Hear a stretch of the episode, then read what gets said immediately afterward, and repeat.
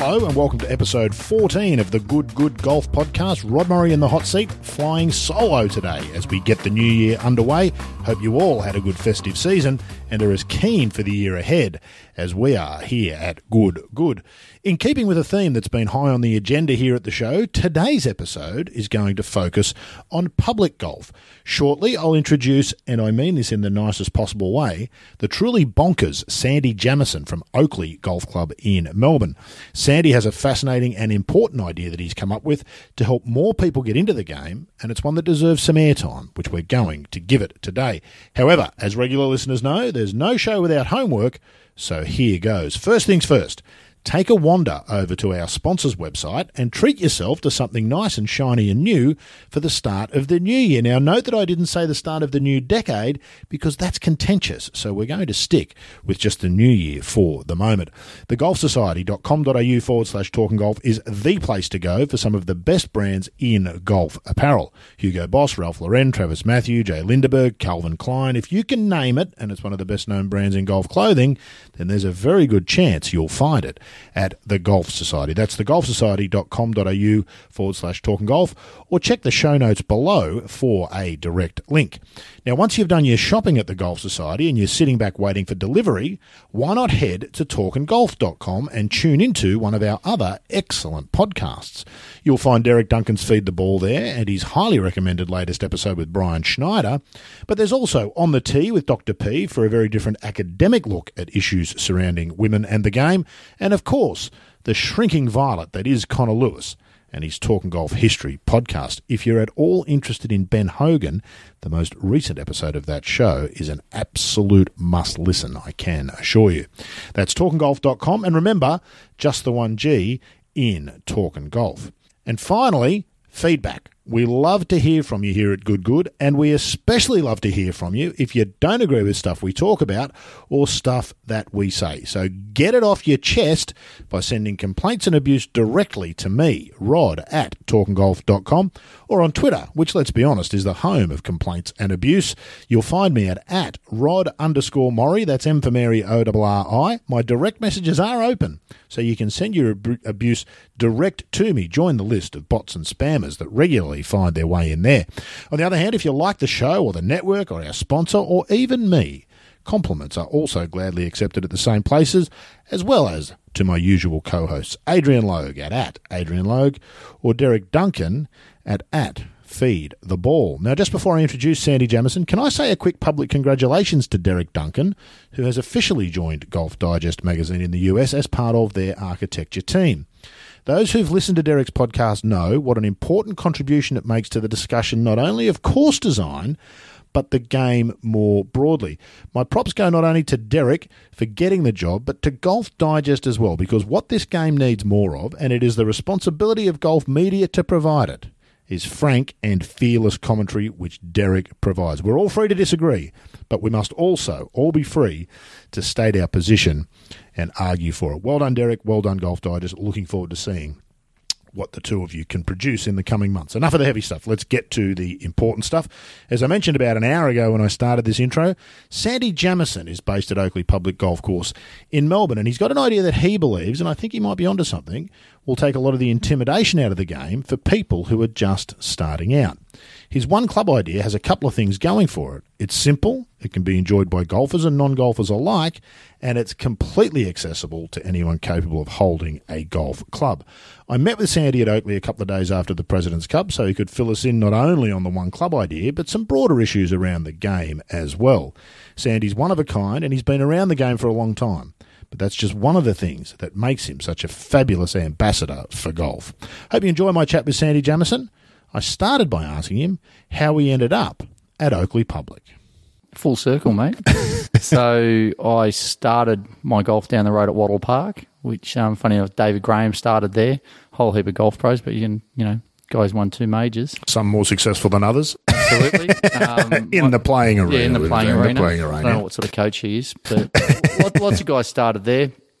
I went on to private golf from there.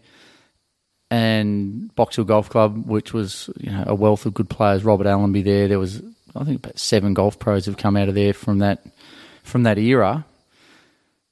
I tried to play a bit, but wasn't good enough.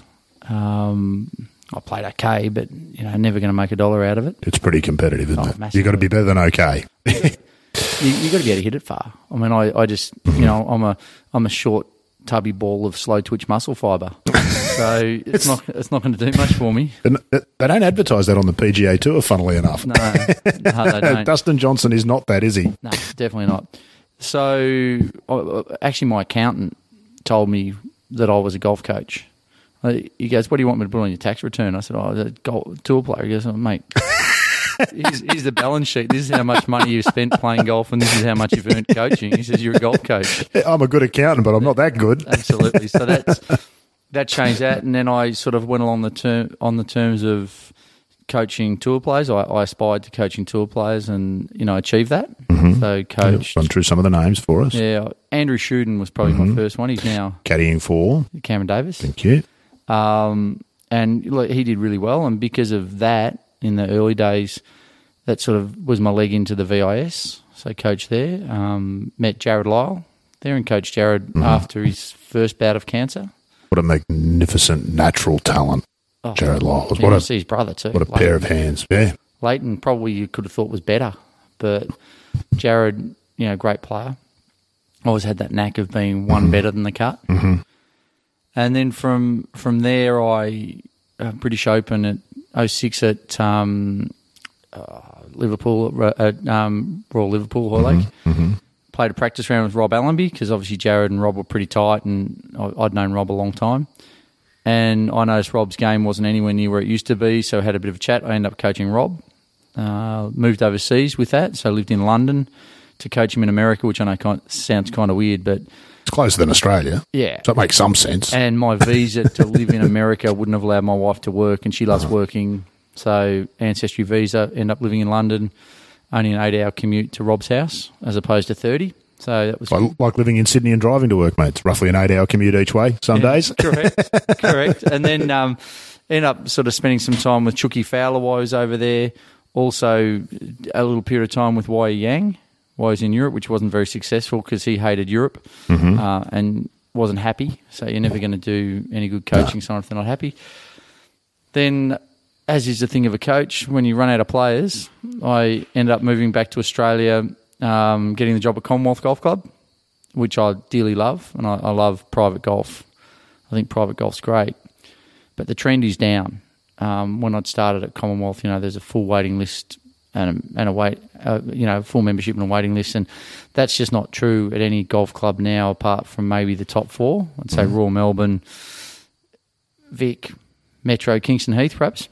Would be the only ones in that shape, and I, I looked at my whole my whole industry, my my job, and I've looked at public golf, and public golf was down up to sixty percent in some cases. So here at Oakleigh twenty years ago, they were doing forty thousand rounds. When I came in here, they were doing seventeen thousand. When did you come here? October one um, this year, twenty nineteen. Twenty nineteen. Why would you leave Commonwealth to come here? Well, everyone thought I got the sack. You just assume, why would you do it? It seems, and you could understand that. I'm sure that seems a crazy move. Well, it does, but I love I love Commonwealth so much, and I love private golf so much that it's like a ladder. The top rung, you can't get to the top rung unless there's bottom rungs to climb up on. Mm-hmm. Is that overlooked in the game? It strikes me that nobody who's ever thought, I wouldn't mind a go at golf, starts by saying, I'll join Commonwealth and buy a set of clubs and see if I like it. Doesn't happen that way, does it? Yeah, and you'd be you'd be crazy too. And it's a discussion we'll probably get to at some point today with a meeting I've just had out on the golf course with an with a private golf club. I'm saying it'd be akin to trying to learn how to ski on a black slope, or you're going to learn how to drive a racing car and you're starting uh, a Formula One. Among experienced skiers and drivers oh. who have not got no interest or time to help you learn the ropes for the most part. Well, and you're going to crash and burn on the mm-hmm. first on the first thing. You know, for those of your listeners who know Commonwealth Golf Club, two two holes in particular, the ninth and the fifteenth, two of, two of the best par threes mm-hmm. in the world. Like two of the best par threes in the world. There's no doubt. You cannot get onto those greens without going over the bunker. There's a tiny granny's corner, as they call it, but you, you know, a new golfer gets there, and that's that's where they're left. They, they can't go any further. Mm-hmm. And for someone who's just learning how to hit the golf ball, it's really disheartening to start on a top-class course. Enough to turn a lot of people off. A Correct. Mistake we've made in golf with a lot of people. Huge. And I mean, all the, all the, all the championship golf courses now are spending a lot of time investing in getting more members. It's part of it's their future. And they're introducing beginner golfers on the Formula One golf course. Mm-hmm. You know, I, I, I kind of think that's a mistake, and I think that um, you you do run the risk of turning people off the game. So it's an altruistic move on your part, Correct. Sandy. What Correct. Place is there for that in the world of twenty nineteen? No, I don't I'm see lucky. Much of that. I'm lucky I've got a wife who's got a great job. And um, are you a bit bonkers?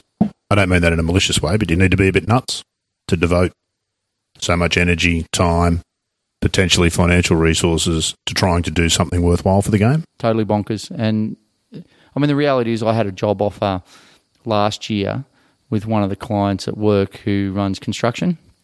He offered me the job of driving an alley mac, which is a lift that goes on the side of a building. He does six stories maximum.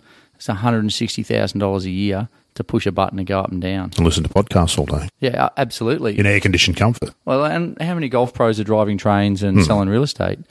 It's I'm not I'm not here for the money. Uh, it would be nice to make a difference to the game and be able to earn, you know, and eat at the same time. That'd eat, be lovely, wouldn't it? And actually be rewarded for what sure. you're doing. But I think the the plight of golf professionals around the country, they're not earning the sort of money they perhaps deserve to earn. I think that's a I think that's a fair. That's probably true around the world. Truth yeah. be told, like everything in golf, there's a top tier that make an enormous sum. Maybe you could make the case they're overpaid. And there's a bottom tier that are well and truly underpaid. Oh, correct. And, and look, the members at golf clubs value P G A members. Mm-hmm. Like, you go into a party if you're a P G A member and everyone wants a piece of you and they sure. want to find out your opinion on this and that. So we're of huge value to the game. Those three letters are more valuable than most P G A members realise, I suspect. P G A, after your name. That's massive. Hmm. I think that you, you've got to... The P G A members originally were employed by clubs to grow their game. You know, mm. grow the game is it's horrible to over and over. But, you know, I was listening to one of your podcasts or... You really are bonkers. Yeah.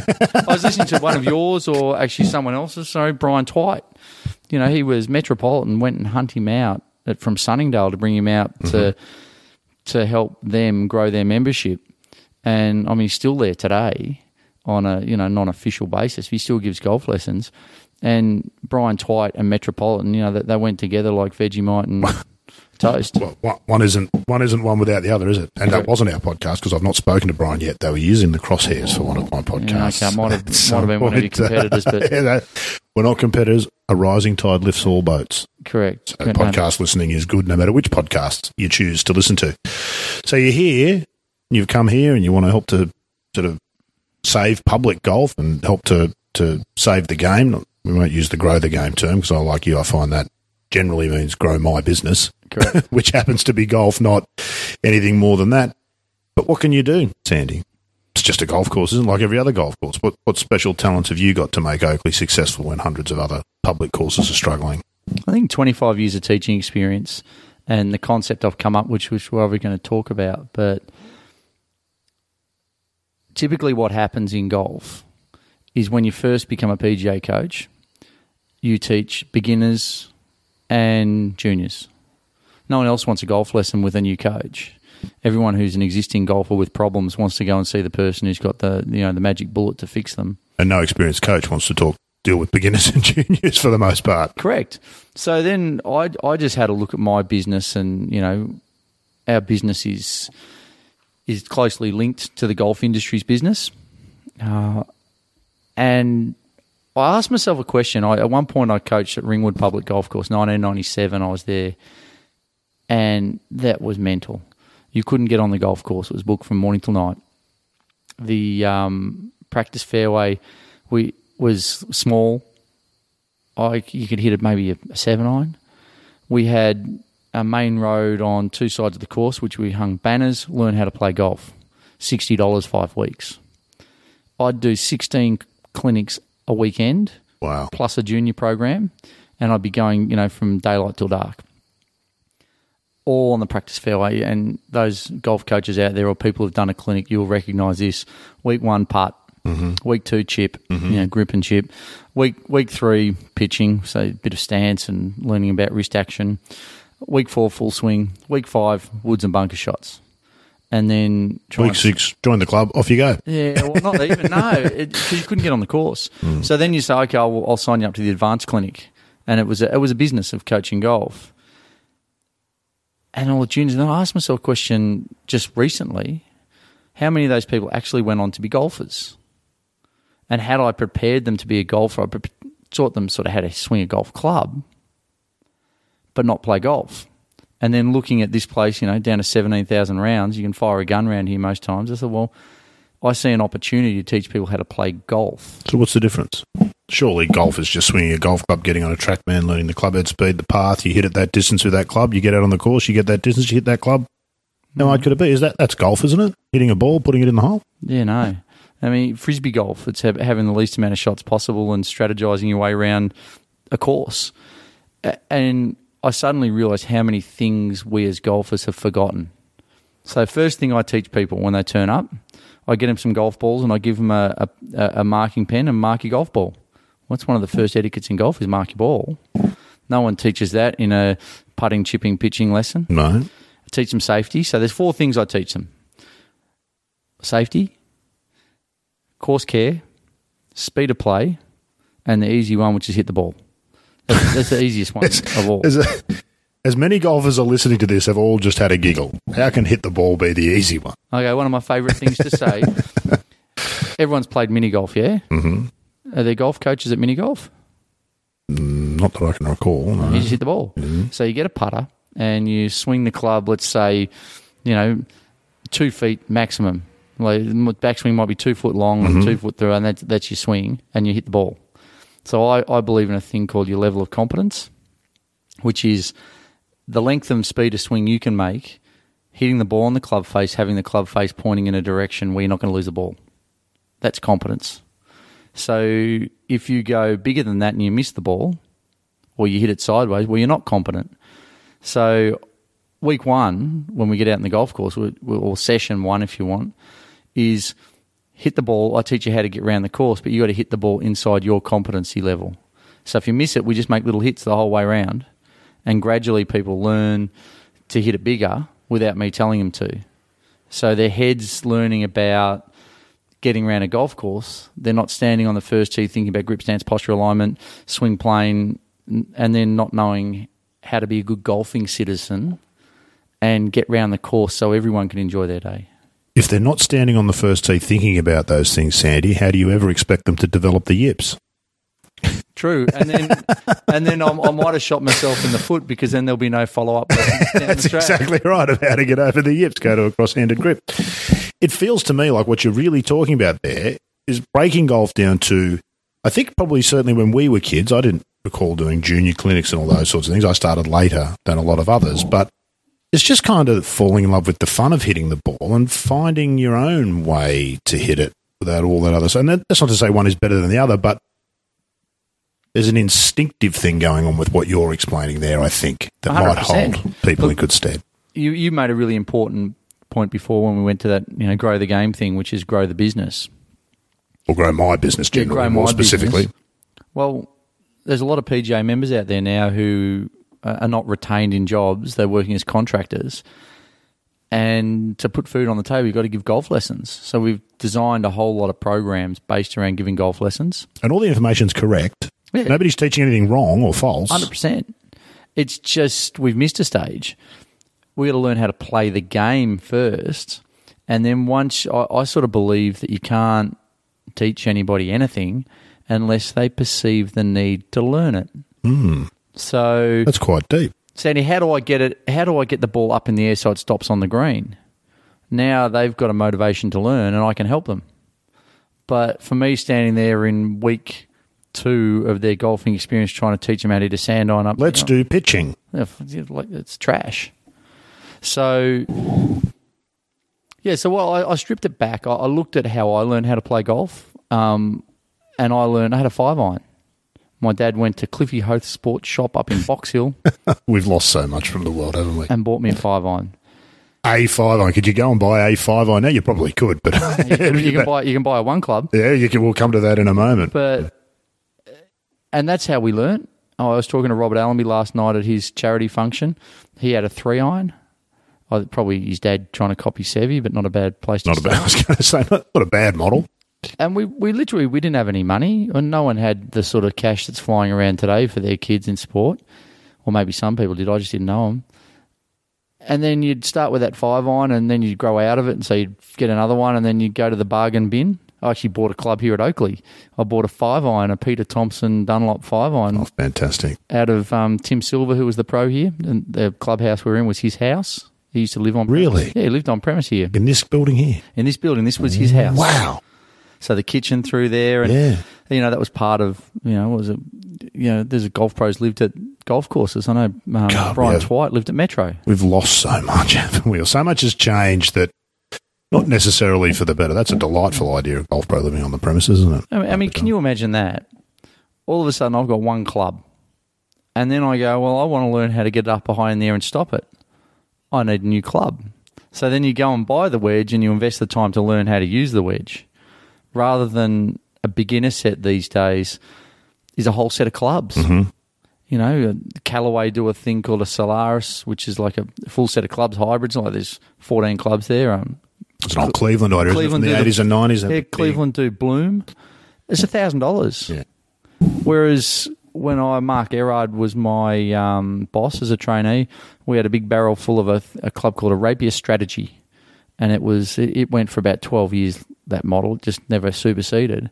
And we had a barrel full of clubs without grips on the end, so you could trim them to length. Mm-hmm. And you come along for your first lesson, there's your seven iron. It was, I could say it might have been twenty-five bucks for your club. And away you went with the club, and then later on you'd get a wedge. So I see there's hurdles. Mm-hmm. So he said, oh, you want to learn how to play golf? Well, you need to have five lessons. You need a set of golf clubs. Big bag. A buggy to pull it on, a G P S rangefinder, gloves, so, special shoes, the right cap, ball markers. And so how much you spent now? Between one thousand dollars and two thousand dollars for basics. Yeah. So before you know if you like it. Yeah, it's a hurdle. It's a hurdle. And then you go out, you've invested all this money and time, and you go out and, the, and you're stressed because you actually don't know how to play the game. The game. You don't know how to be a, a good citizen. I actually have a go at you now. Yeah, good. And I have a go at a lot of people who talk about golf. I constantly hear people say, oh, I'm not a good golfer. You know, they'll bag their own, they'll talk their own game down, and, you know, you're off about twelve. My definition of a good golfer is someone who can complete nine holes of golf in two hours or less without negatively impacting other people by the way they play or their attitude towards playing. I think I just failed. I am a bad golfer. Well, okay, no, so if you, you know, I get you. So, I mean, I, I'd much rather play with a beginner who can get around the course than someone who's swearing and throwing their clubs and being a miserable bastard. I'll scratch, yeah. Uh, it's no, of no interest to me. So, yeah. I think, um, yeah, that's. Oh, I'm probably a bit lost, but that's why I'm here. I, mm-hmm. I think I have a chance to create some golfers. So, you started with one club. Yep.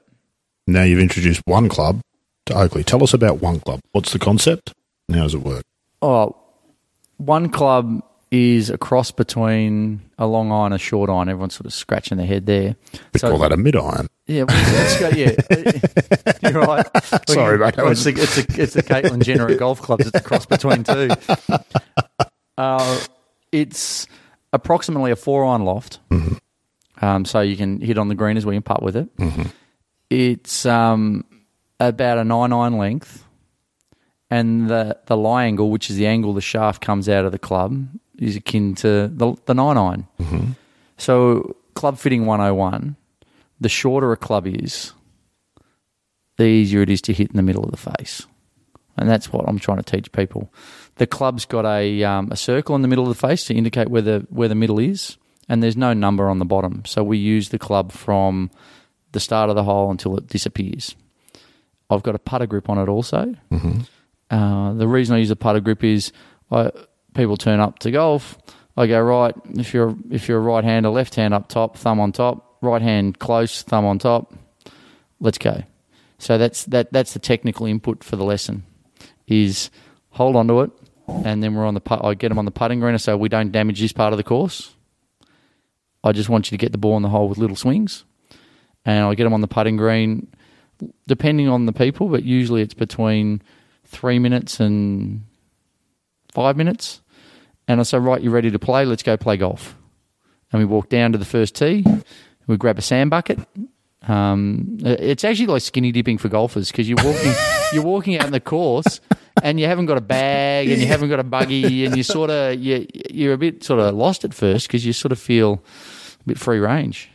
What do people who've not played before, when they turn up and they go through this, is that what they were expecting, or is my gut feeling right that most non-golfers find golf really daunting because they expect to find a whole other bunch of stuff happen when they turn up to a golf course, which is the reality at most golf courses? Absolutely. People have preconceived ideas because of of golfers are like evangelists now. It's whatever, get the word out. We're like some weird cult. Yes. And got our own language, which yeah, we forget. Everyone's going to try and convert you to golf. So as soon as they know you're going for a golf lesson, everyone thinks it's their right to give you a thousand things to think of before you go out. Where here's this slightly bonkers bloke at Oakleigh who can play a bit, who says, okay, let's go play. And they're on the first tee before they know about it. Their experience of playing golf is their the first time they're actually hitting a shot is on a putting green. The second time they're hitting a shot is actually on the first tee. With the same club. Same club, which they love mm-hmm. because they, oh, I've got less to think about.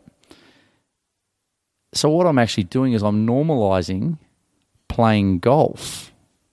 I'm not saying, okay, well, here's we learn on this practice fairway that looks nothing like a bloody golf course or a driving range or synthetic mats or whatever, and now I'm working my way up, spending a lot of time and big investment on learning how to swing a club, and now I get on the first tee. And when I get on the first tee, I'm thinking about grip stance, posture, alignment, pivot, swing plane, all those things. And no one's taught me about being a good golfing citizen. So then all of a sudden there's people queued up behind me who are upset now. Oh, God, I've got to play with this bloke. Oh, this person's in front of me or this. And that adds stress. So around here, this course uh, is two par fours and seven par threes. Four of the par threes are only about one hundred metres long. And the first hole is the hardest hole on the golf course, which is a bit of a shame. It's you know three hundred thirty long and could actually be one of the best par fours in Melbourne with a bit of um, mm-hmm. tree lopping. Don't bring Clayton here. Um, actually, I've brought Clayton out here for a game. And, it was the first thing he said. Uh, yeah, pull all the trees down. But, but actually, we're going down a rabbit hole, but there, it was wet as a shag at that time of the year. It's, a, it's on clay and mm-hmm. what have you, and about three holes in, and the architecture here is not spectacular. Let's. It was. I don't know who the architect was. It was probably someone from the council with a bulldozer. Yeah, or possibly.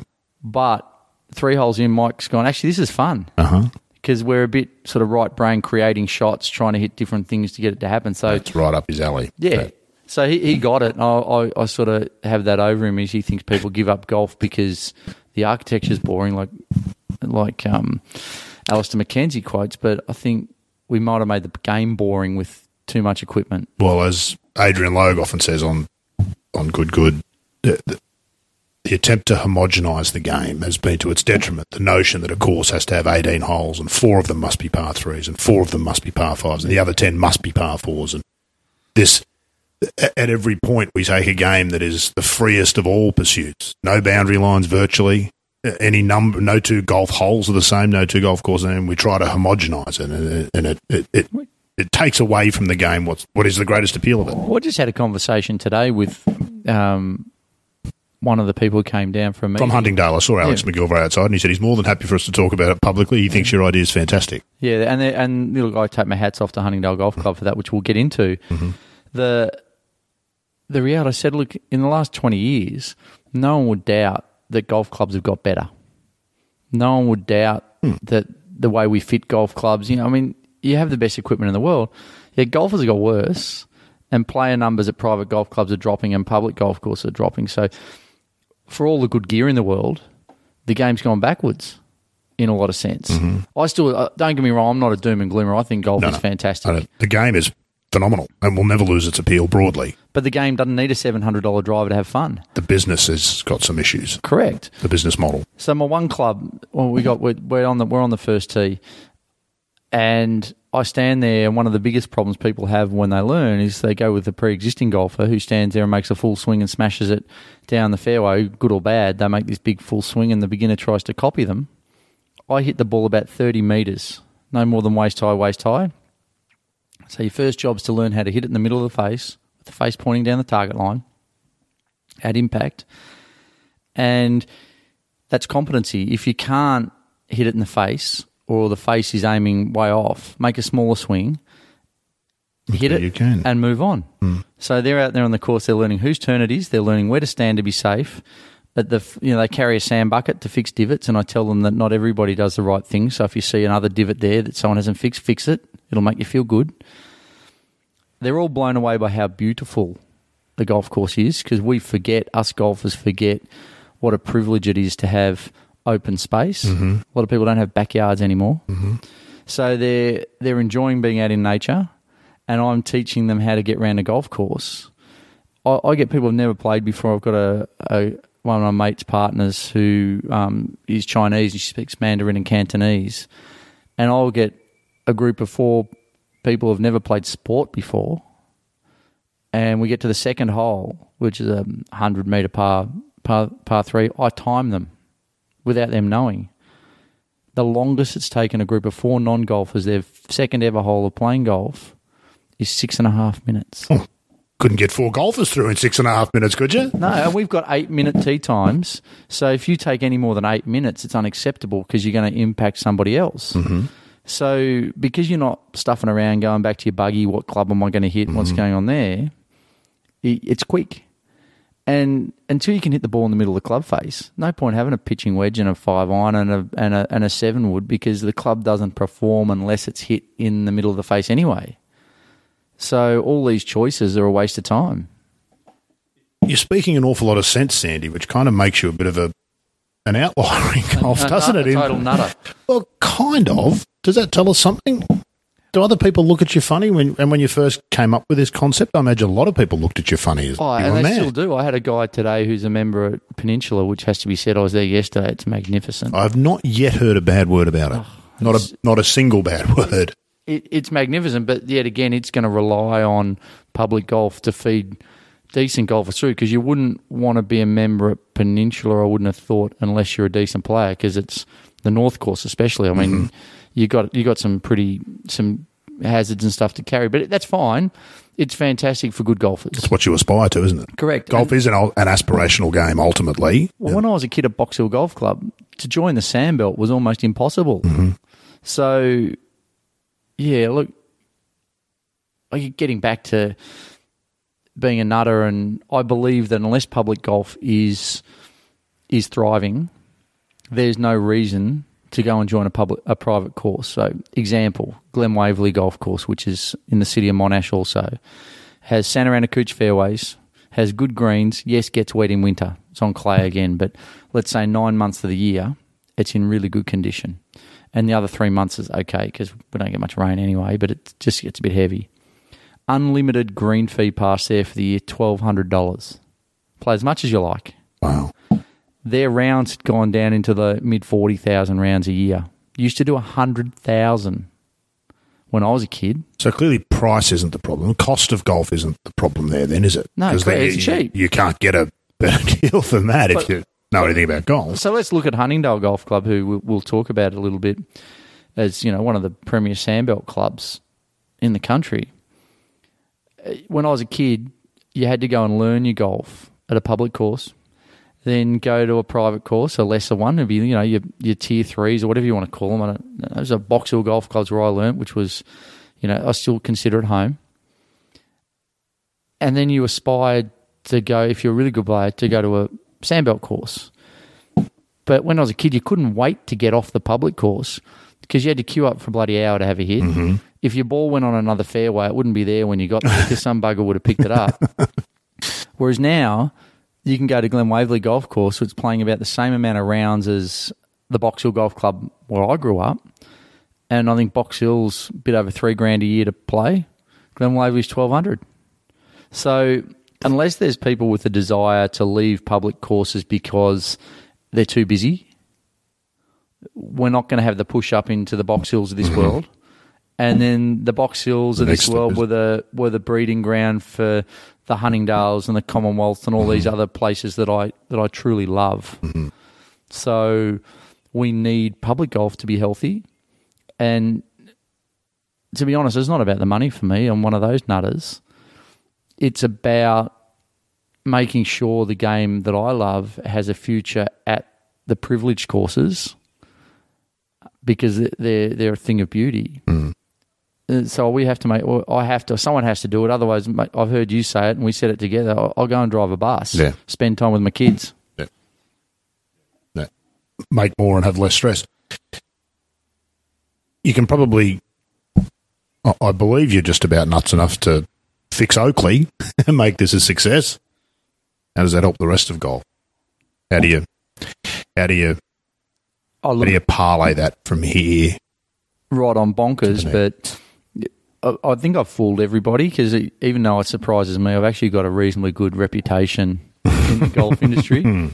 And when people find out I've gone to Oakleigh and find out I wasn't sacked, mm-hmm.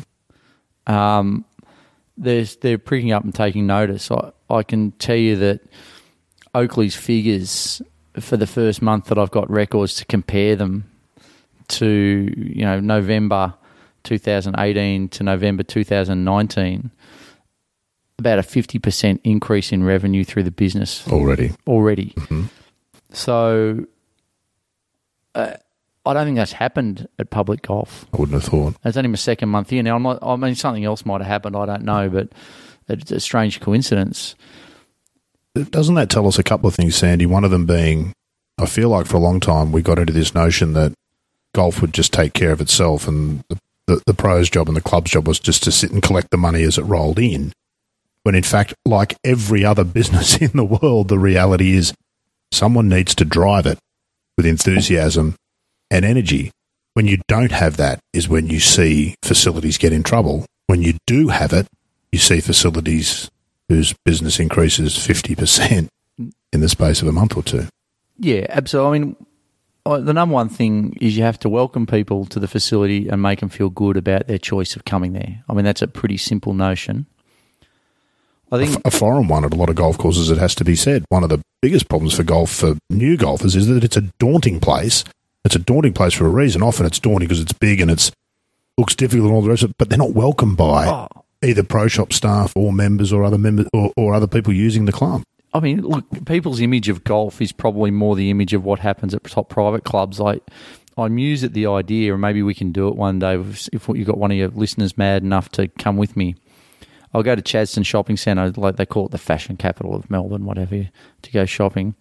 And we'll set up out the front with a camera, and we'll be dressed as golfers, and we'll be enforcing private golf club dress regulations to come in and go shopping at, at Chadstone. Have you seen the security blokes there? You're in trouble if you try. Like, yeah, probably. But can you imagine people looking at you twice? Oh, very much. It, That's a fantastic analogy, actually, if you think about it, isn't it? I mean, get a thousand people at Chadstone randomly, don't sort of pick it, and get up on a stepladder and take a photo of them, then take a photo of a thousand golfers at a golf club.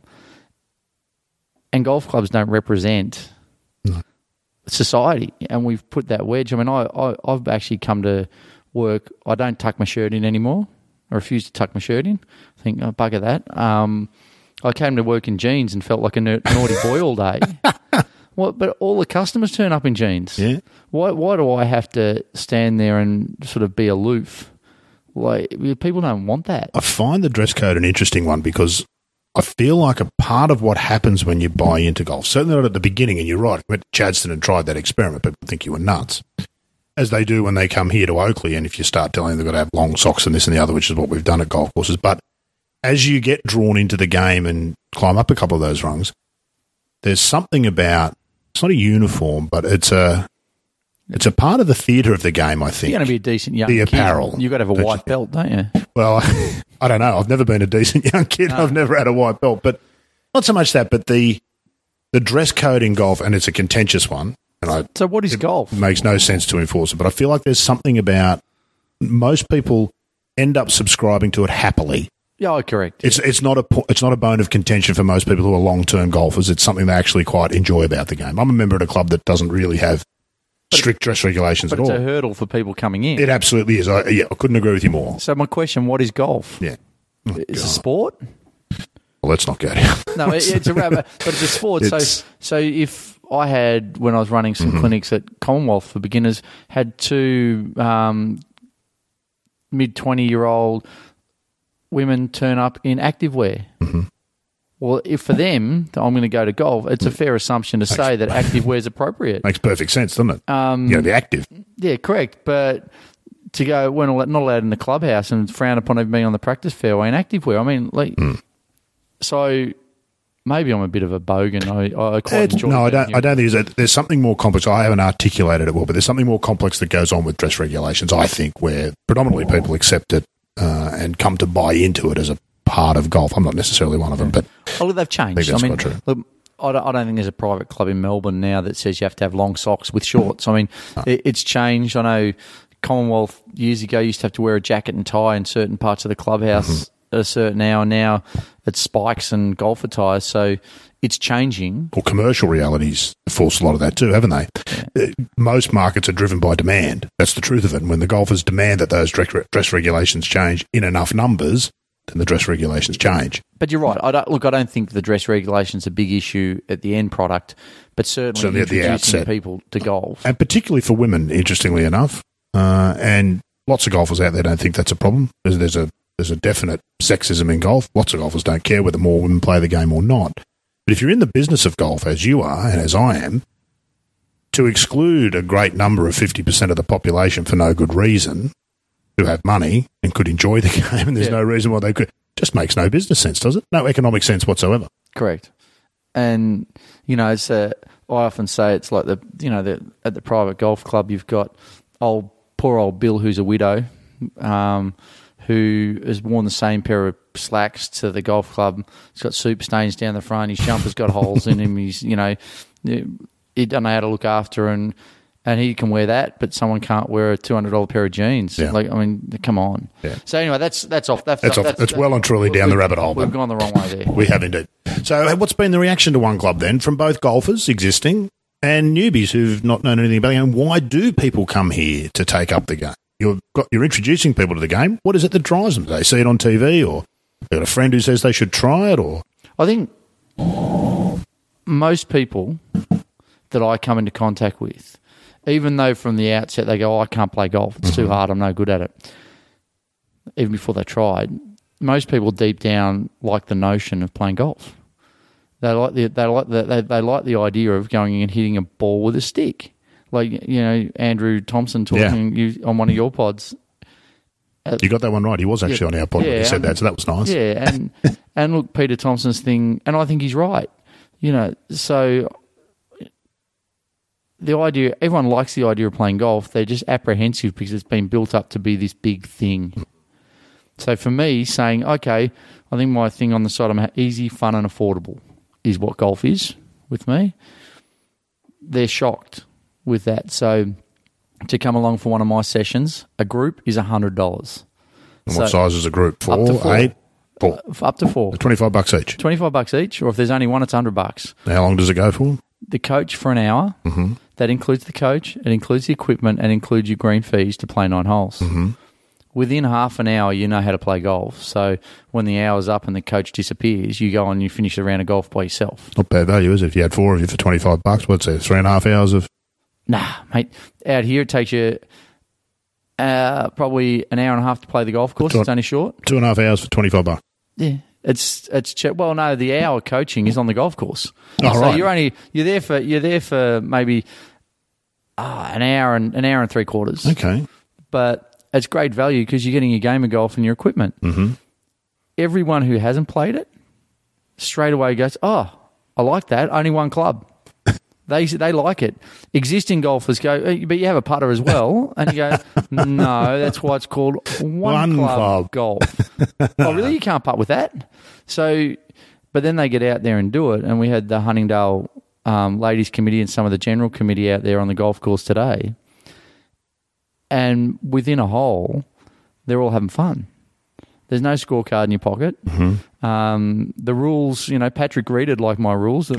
rule, rule number one, pl- play the ball as it lies if you want to. You know, you want. Move it if you want to, improve it if you want. Do what you want. Just get round the golf course. If you lose a ball, no penalty. It's a financial penalty. You lost a ball, just That's drop right. another one and play. Yeah. Or as the Zurich Golf Club rules are, no ball can technically be lost because at some point it's going to be found. So until that happens, it's actually a stolen ball. And That's why should you be penalised for your ball having been stolen? That's a great idea. I, I actually took a, a great mate of mine, a guy called Andrew Long, who's a golf pro up on the Murray. Mm-hmm. we went out and played. Great name for a golf pro, by the way. Yeah, Andrew Long. Andrew, yeah, better, fantastic. Better than a guy at Box Hill Golf Club, Bob Cruikshank. That's not Brian Yip. We, we had William Larder as well, Bill Larder, which was a, which was a beauty. But we went out there and played, and on the eighth hole here, I tried this cut-up shot, and I overcut it, went in the creek. And we're playing, we're having competing because we're competitive buggers. And I said, that's all right, my game, there's no penalty for that. And he's, you know, that's B S, and he's carrying on, that's rubbish. And because I managed to make four on the hole and he made four, so he didn't like that. The very next hole, he hit it out of bounds.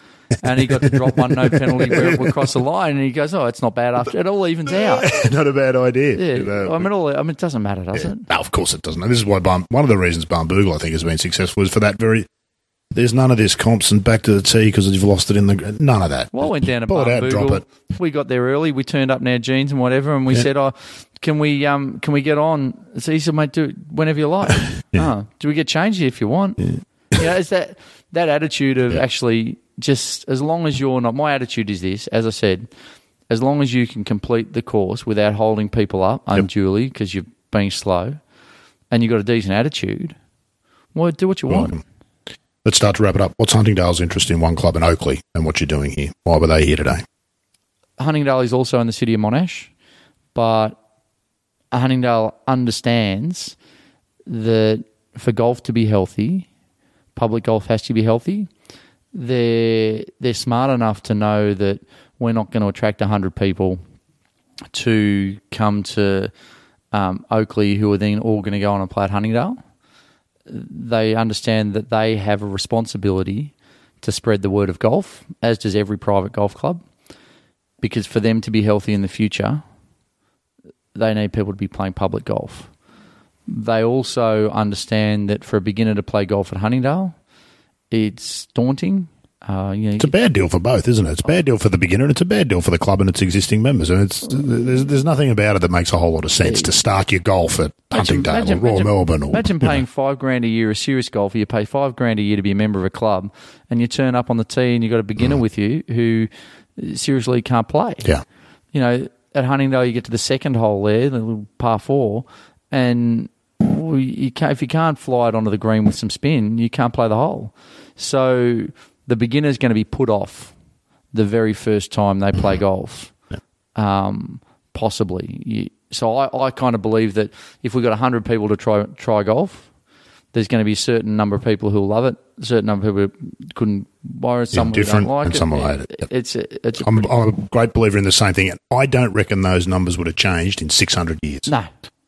No, I reckon absolutely. It's exactly the same percentage of people will be wired to enjoy the game, find the game, blah, and hate the game as they did six hundred years ago. I don't think there'd be any change in that. Correct. So I think that if you put those one hundred beginners on a course that's beginner appropriate, you're less likely to lose mm-hmm. those who are disheartened. Yeah. So, you know, out of the one hundred, if we said we're going to convert forty people to playing regular golf, if you did that on Huntingdale or in any Sandbelt Golf Club, you're probably only going to get ten. Mm-hmm. So, you know, we've, we've we've driven thirty players away from golf who didn't need to because yep. we put them down the down the steepest ski slope first. Yep. So Huntingdale, you know, hats off to Huntingdale. And, and not only that, we were staggered when they fell over and blamed them when they didn't come back. Yeah, correct. It's their own fault. Correct. Yeah. So hats off to Huntingdale for doing that, and I think more private golf clubs will go the same way. Couldn't agree more, and I think you're probably right about that. What's the future for one club? Uh, Sandy, is it something that will only just exist here at Oakleigh? Do you have plans for taking it broader, or is that yet to be seen depending how it goes here? What's your what's your instinct about it? Oh, my instinct's pretty strong. It's it's going places. Because uh, the concept is easily transportable to any golf course, even private clubs if they wanted to. Correct. Start a one-club program. The, the idea of one club, my whole program fits on two A four sheets of paper. Um, the coaching philosophy sits on one A four sheet of paper. Golf Australia, David Galuccio, head of game development, has been down here. He loves it. Uh, it's um, we're talking at the moment about, if you like, some sort of franchise arrangement. Mm-hmm. I'm not a greedy man. Like the the actual one club itself retails for thirty-nine ninety-five, and we hire it out here for five bucks. There's not a lot of profit to be made out of the one club, but the one club is the is the tool that makes the game possible. And it's that entry point, like before, we're talking about. There's my there's my five iron as a kid. Yeah, it, that's the and the future is training other people up to do it, having centres around the place that people can get into golf. And it's, you know, I I, I call it the gateway drug. Mm-hmm. You know, you start off and you get you get that nice sense of the ball going in the hole. You hit one in the middle, and you will aspire at one point to want to hit the ball high in the air, and that's when you'll need a wedge. And you'll aspire to putt a bit better, and that's when you'll need a putter. And you want to hit a bit further, and that's when you'll need a wood. But there's no need to give them all the tools at once. So, yes, one club's going places, and I'm, I'm fielding calls from all around the world, and at the moment people are interested. Do you want to add to the number of calls? How do people get in touch with you? Uh, look, the best the best one, I've got a very basic website, mm-hmm. which is one, as in the numeral one, club dot golf. It was in the title, really, isn't yeah, it? one club dot golf. Yep. So it's the .golf domain, not .com, one club dot golf. And you can have a bit of a look there, and you can certainly contact me through that. And you can book a lesson there too. Like if you're local, you can go on there and book a group, and you'll see availabilities if there are some, which there typically are at the moment because I'm just starting out. And I, I, look, I don't need – I really only need at this golf course here to get to convert five hundred people to play golf regularly. I know that sounds like a lot, but it's not. Really? So what is it, a quarter of probably the standard membership of most large-ish private clubs? Based on my numbers, you know, if I can if I can introduce two thousand people to golf and five hundred of them stick, this place is going to be healthy into the future. Yep. And then, you know, I've got a bit of a goal, uh, and I, my goal is within three years to create one hundred thousand extra public golf course rounds in Victoria. Oh, wow. Okay. one hundred thousand. All right. How are you going to track that? I will. That's another podcast. I do it through, I do it through, do it through green fees. I've already upped the green fees here. Um, I can see how many extra we've had okay. since I started. So, I mean, those sort of numbers, you've got to aim high, but yep. we can do it. Sandy, I, I can't do anything but applaud your enthusiasm and your actual willingness to get up and do something. I'm sure you're going to have hurdles along the way. I'm sure you know that. You won't know what you are till you come to them. And I'm also sure that you'll find ways either over, under, or around them as you go. Best of luck with it. Thanks for having me. Thanks, mate. It's been a pleasure. Thank you. Well, I hope you enjoyed that chat with one of the game's real characters as much as I did. And if you want to know more about Sandy and the One Club idea, check out the March issue of Golf Australia magazine, where my colleague and friend Karen Harding has written an excellent piece. You can also visit Sandy's One Club website, as he mentioned there, at one club dot golf. That's the numeral one, the word club, dot golf. Link, as always, in the show notes. If you like what we're doing here at the Good Good Golf Podcast, make sure to share it with a friend or somebody who might be interested. That wraps up episode fourteen. Good to have your company. We look forward to doing it all again next week here on the Good Good Golf Podcast.